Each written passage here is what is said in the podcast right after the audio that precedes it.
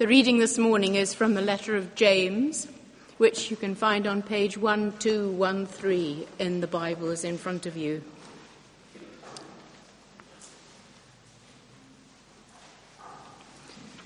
James chapter 1.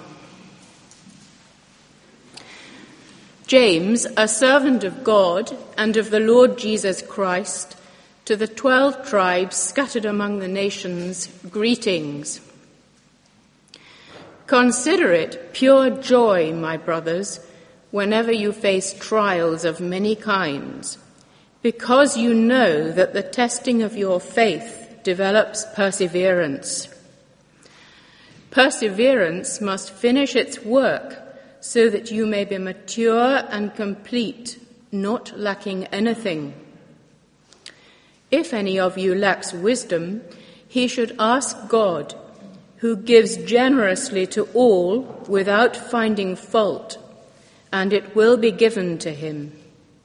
But when he asks, he must believe and not doubt, because he who doubts is like a wave of the sea, blown and tossed by the wind. That man should not think he will receive anything from the Lord. He is a double minded man unstable in all he does. The brother in humble circumstances ought to take pride in his high position. But the one who is rich should take pride in his low position because he will pass away like a wild flower. For the sun rises with scorching heat and withers the plant.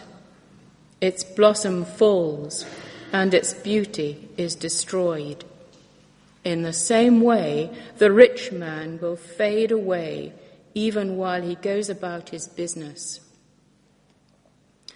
Blessed is the man who perseveres under trial, because when he has stood the test, he will receive the crown of life that God has promised to those who love him. When tempted, no one should say, God is tempting me. For God cannot be tempted by evil, nor does he tempt anyone. But each one is tempted when, by his own evil desire, he is dragged away and enticed. Then, after desire has conceived, it gives birth to sin and sin, when it is full grown, gives birth to death. Don't be deceived, my dear brothers. Every good and perfect gift is from above, coming down from the Father of the heavenly lights, who does not change like shifting shadows.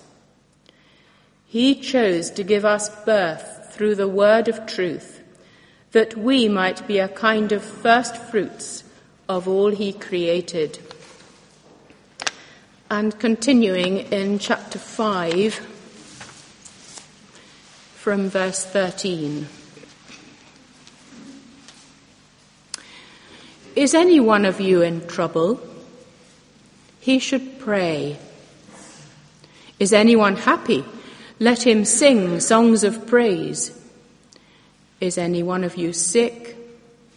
He should call the elders of the church to pray over him and anoint him with oil in the name of the Lord. And the prayer offered in faith will make the sick person well. The Lord will raise him up. If he has sinned, he will be forgiven. Therefore, confess your sins to each other and pray for each other so that you may be healed. The prayer of a righteous man is powerful and effective. Elijah was a man just like us. He prayed earnestly that it would not rain, and it did not rain on the land for three and a half years. Again he prayed, and the heavens gave rain, and the earth produced its crops. This is the word of the Lord. Thanks be to God.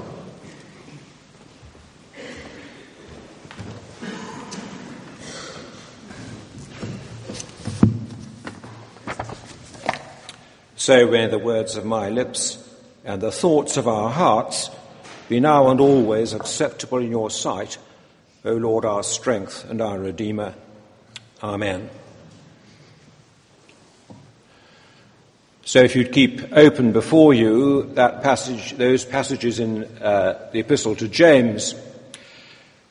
In our series on prayer, we've been looking already at praying to the Father, praying through the Son, and by the power of the Holy Spirit. And now we come to our part, praying with faith. And the question is, what does praying with faith mean? And what part does faith have to play in the effectiveness of our prayer? There are various well-known verses in the New Testament which can leave some confusion in people's minds. In the healing miracles, Jesus often wanted to draw out people's faith or to ask some question which confirmed that they had faith sufficient for the healing miracle to be performed. Then in Mark 11:22 Jesus said, "Have faith in God." I tell you the truth, if anyone says to this mountain, and he was speaking of the Mount of Olives, go throw yourself into the sea, and does not doubt in his heart, but believes that what he says will happen, it will be done for him. Whatsoever you ask in prayer, Believe that you've received it and it will be yours. Allowing for a degree of hyperbole, it remains a, a promise, an apparent promise that with sufficient faith, there is nothing we cannot obtain through prayer.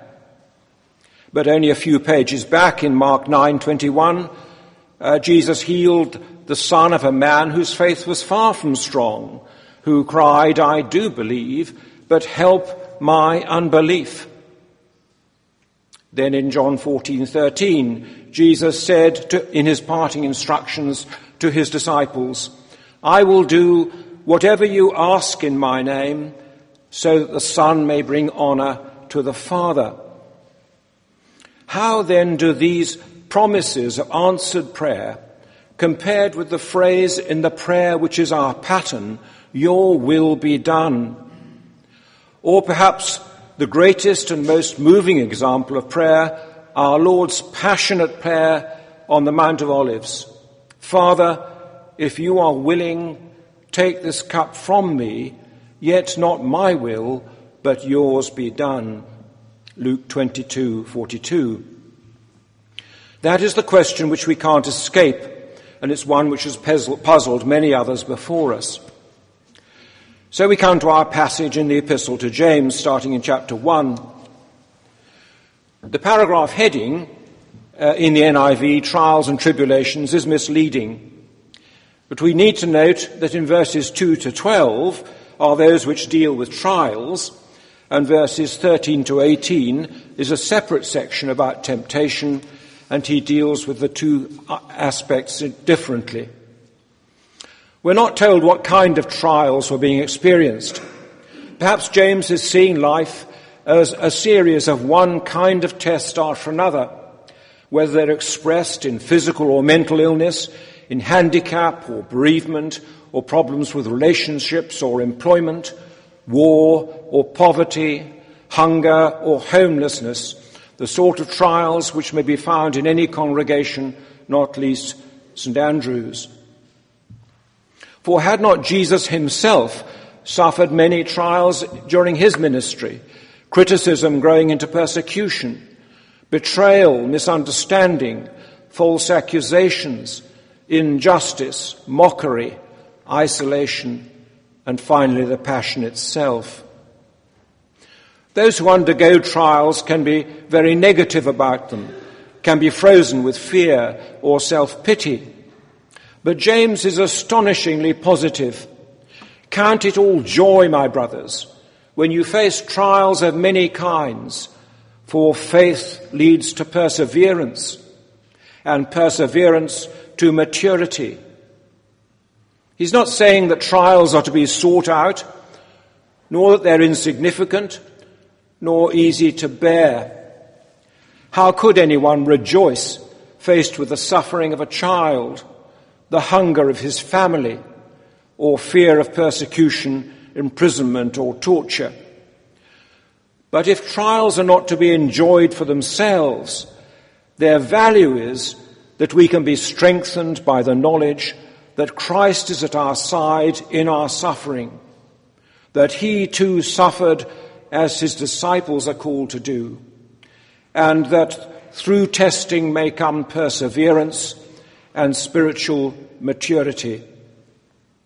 Or to put it another way, if our faith has never been tested, we are as unlikely to grow spiritually as the would-be athlete who never stretches his muscles would grow physically. It's a call to persevere steadfastly and not to waver. And so James urges us to pray for wisdom. If any of you lacks wisdom, he should ask God, who gives generously to all without finding fault, and it, that is wisdom, will be given to him. Notice that he's not saying that the prayer should primarily be for the trial to come to an end, though that will be a natural outcome to seek, nor that God will remove the problem, but rather that the prayer should be for wisdom, the kind of wisdom that Jesus himself displayed throughout the trials of his ministry, the spiritual wisdom that made him different from all others was his close relationship with his Father the way in which he saw all round him through the eyes of God, the way he recognized and dealt with the distractions of false teachers and false values, his ability to apply his spiritual insight to every problem of life. It is that wisdom, that grasp of faith that we need above all else in facing the hard realities of our existence the ability to live wholly for and with the Lord, always striving for Christian maturity as our goal. So ask God for wisdom, and in his generosity, he will surely give it despite our unworthiness. The only condition is uh, that we must believe and not doubt. For he who doubts God and the reality of his being and the goodness of his character is a double-minded man, unstable in all his ways. The question for us is whether we are wholly committed to the Lord, or whether he is the master of our lives, or whether we are compromising, keeping one foot in God's kingdom whilst not having shaken the dust of the world from the other foot. No man can serve two masters. The double minded person is never at peace with himself, restless, unable when a crisis hits him to rest in the Lord, to trust in the wisdom of God. We need God's wisdom, and it is there if we will firmly and unreservedly pray for it. Michael Wenham, brother of David, that we know well, is the incumbent of Stanford in the Vale. And for some years now, he's been suffering from motor neurone disease. He is still exercising his ministry, albeit from a wheelchair, and enriched, a ministry enriched by the weakness of his body.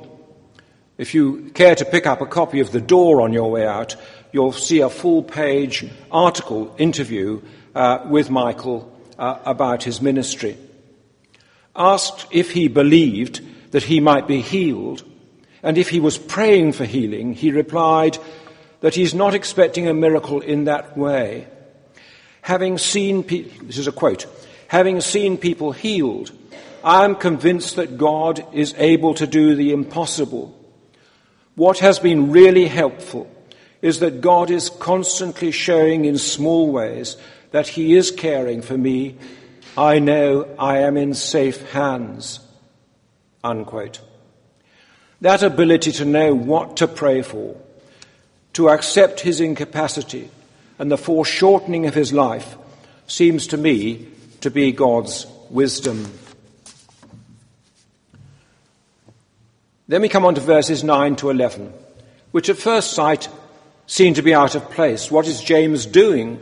Suddenly make comparisons between rich and poor.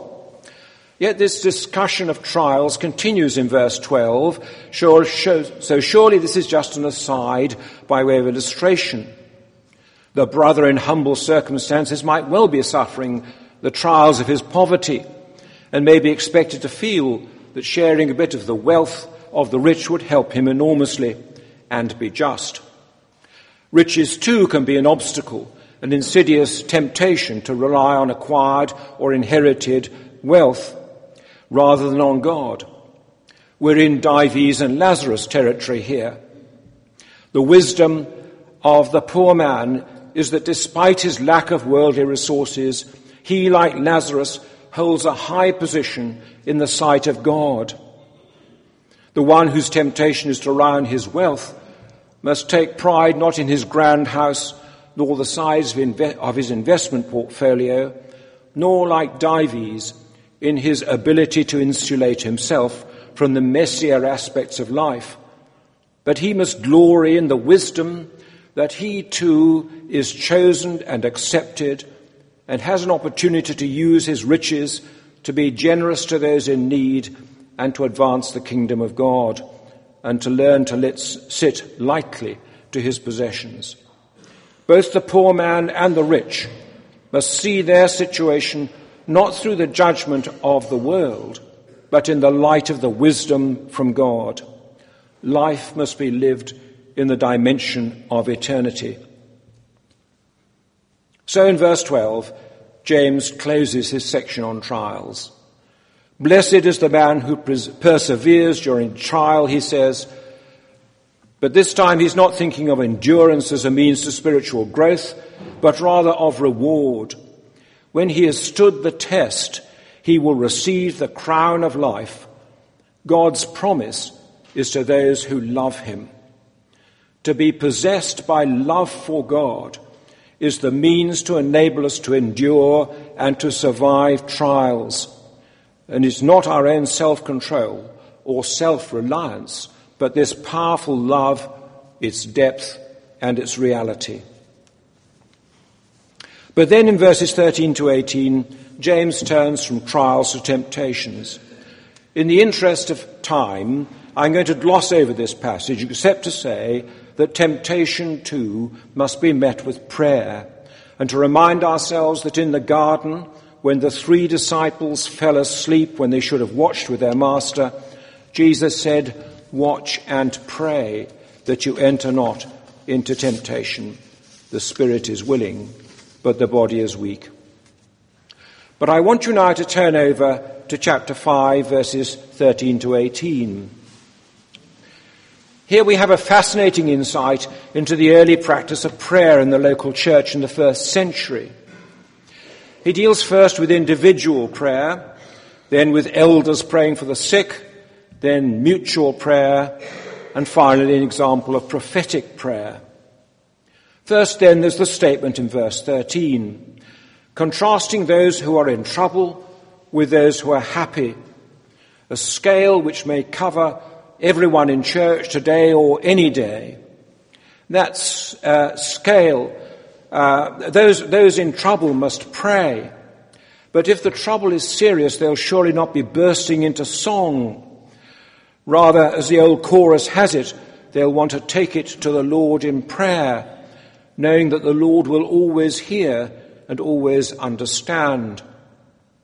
No doubt, at least at first, they'll pray that the trial may be removed, but always that they will want to seek the Lord's will and to have His wisdom to understand and to deal with the problem, to place the trial in the context of eternity. Prayer may not remove the affliction, but it can most certainly transform it. So what of those who are happy? The word translated happy means something like buoyant, happy in spirit. James recognizes human nature that such joy can be expressed in songs of praise to the Lord. Calvin says of this verse that it's a reminder that there is no time that God doesn't invite us to himself. We need God's help when we're in trouble, we need to turn to God to give thanks in our joy. God is our sufficiency. Perhaps most of us, most of the time, are somewhere in between being deeply troubled and bubbling over, not at one end of the scale or the other. But we're to look out for others, to be sensitive to their needs, to weep with those who weep, and rejoice with those who rejoice. And then we come to the sick. Here is the ministry of prayer and healing. In our church, most likely, but not necessarily, those recognized as having gifts of pastoral care along with the clergy. James is not here contemplating a healing service, but rather a private ministry for church members in deep need. For what James says seems to recognize that the sick person has an almost passive role. He's probably very sick and close to death. And apart from calling the elders to pray for him, it's the prayer of faith of the elders which is effective. Oil was to be used to anoint the victim, as it was when Jesus sent out the disciples in Mark 6:13, a symbol of healing, as water is a symbol of cleansing in baptism, or bread and wine are symbols of Christ's body and blood in communion. There are two other things to mention. One, the question of forgiveness of sin. We're not to make a connection in every case, or in most cases, between sickness and sin. But there may be some burden on the heart of the sick person which he wants to seek forgiveness for and which needs to be dealt with. And secondly, the statement that the prayer offered in faith will make the sick person well and the Lord will raise him up. Now, I will come back to that later. So, thirdly, there's a ministry of mutual prayer.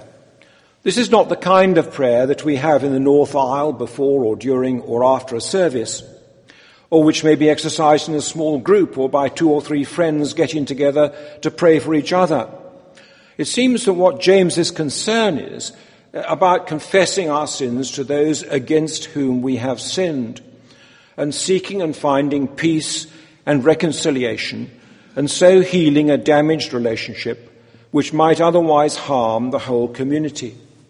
It's in line with Matthew 5:23 about the man coming to worship and remembering an unresolved relationship. First go and be reconciled to your brother. James has a very high view of Christian fellowship and sees the danger of allowing disagreements to fester and remain unresolved. It may be that he's writing of a particular situation and that the readers will take the point and bury the hatchet and bury their pride and say sorry, uh, perhaps the kind to, for the kind of aggressive attitude referred to in chapter 3 verse 18 and chapter 4, verse 1. And with these thoughts about prayer in mind, and particularly the statement in verse 16 that the prayer of a righteous man is powerful and effective, he turns to Elijah as an example. I'll leave you to read about Elijah in 1 Kings 17 and 19. The point is that though Elijah was human and fallible, yet he was a great prophet and when he prayed earnestly, he did so with patience and persistence and faith, and the answer to his prayer was a miraculous intervention by the Lord.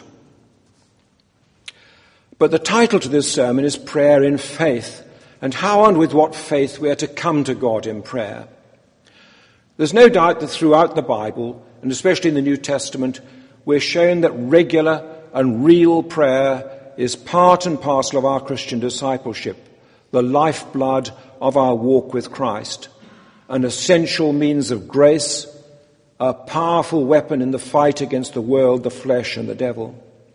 It is the shield of faith which is part of the armor of the Christian soldier. It's our access to God and the source and means by which we feed on the life of God and have our lives transformed by his wisdom. Like any child, we'll pour out our deepest hopes and anxieties to our Heavenly Father, and we'll do it in the confidence of his power and love and goodness. Our prayers should reflect the pattern given to us in the prayer given by Jesus in response to the disciples' request to teach us to pray. But we are to come to God in faith, to pray in faith, not to doubt, to ask in His name. Surely we come believing that He hears us and knows our hearts. But how far can we go in pressing a particular agenda of ours that X may be healed or Y may pass his or her exams or Z may be able to conceive the child she's longing for? How are we to reconcile these statements which, with those with which I began? What does it mean when we read James 5:15, the prayer offered in faith will make the sick person well. The Lord will raise him up. When the experience of all Christians is that very often prayer, say, for a sick person or for someone's conversion or for the release of a hostage may not be answered in the way or in the time scale that we would wish. C.S. Lewis wrestled with this problem in his book Christian Re- Reflections. He speaks of Christian teaching seeming at first sight to contain two different patterns of petitionary prayer, which are inconsistent with each other. One takes the phrase, Your will be done, and makes all our prayers conditional on them being in accordance with God's will. Not that they would necessarily be resigned and submissive, he says, they may be more than that, but never less than submissive. We believe in the existence, the goodness, and the wisdom of God, but can't be sure that God will give us the things we ask for, unsure that they're in line with His will. So he says, I always pray for my friends, adding the rider, if it be your will. But the other pattern of faith he refers to uh, is that the particular outcome we ask for and anticipate will be granted. Whatever you ask in prayer, believe that you've received it and it will be yours. Again and again in the New Testament, we find the demand not merely for a general trust in the goodness of God, but for faith of a more particular sort that that for which we pray will come to pass. This is the faith which follows the injunction to ask in faith and without doubting. But he argues that certainty of faith is precisely what Jesus did not exhibit in his Gethsemane prayer when he was looking to discover the Father's will and was submissive to that will. After a dozen pages of high quality argument, Lewis says, At present, I have got no further. I come to you for guidance. How am I to pray this very night? So we must be careful with such statements as verse 15. We know that prayer is answered on some occasions in what seems to be a way in which we can only explain that God has intervened and God has acted. But we also know that there are other occasions when fervent prayer by committed Christians does not seem to effect the healing or obtain the answer we are seeking. Alec Motyer, in his commentary on James, puts it this way Prayer is a commitment to the will of God, and all true prayer exercises its truest faith in patiently waiting to see what God has determined to do. The one thing he promises on this and other passages do not encourage or allow is that we should come into the place of prayer in a stubborn insistence that we've got it right and that our will must be done. The majority of our prayers are prayers of rest, and rightly so. Very often we do not know what, we do not know what to ask for, either for ourselves or for others, and are glad to fall back on the Lord and His goodness. As I reflect on this issue, my mind goes back to about 1984 and the uh, evangelist David Watson. He was the most gifted evangelist with a ministry which was national and international. At the age of 50, at the very height of his powers, and when he was being used to bring many people to Christ, he was diagnosed with cancer. All rational arguments were that he should be cured, not only for him personally and for his wife and young son, but to enable his fruitful ministry to go on for many more years. After surgery, the faces of the doctors were long, but the evangelical world got onto its knees and pleaded for David's healing. But that was the wisdom of the world, and it was not to be. He struggled on in increasing weakness until he went to be with the Lord. Perhaps he knew it would be so as he increasingly focused on his life with Christ and kept on saying, The best is yet to be. Praying the prayer of faith means coming to faith, in faith to the God we know as welcoming and gentle and wise, offering ourselves and our souls and bodies to Him, pouring out our desires and longings to Him, but looking above all for His wisdom and wanting our wills to be shaped by that wisdom, listening for signs of God's response, being changed as we must by this contact with the divine.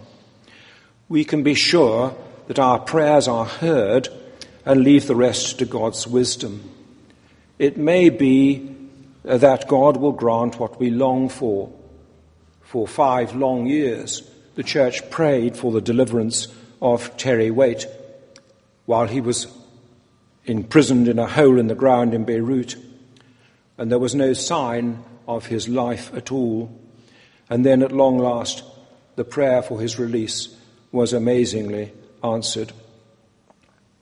But we may find that the answer is not the one we expected, and that in fact we may need to pray for another outcome. Perhaps the prayer for healing we would love to see must become a prayer for acceptance, for peace, and preparation for a different future. Not my will, but yours be done. Lord, teach us to pray.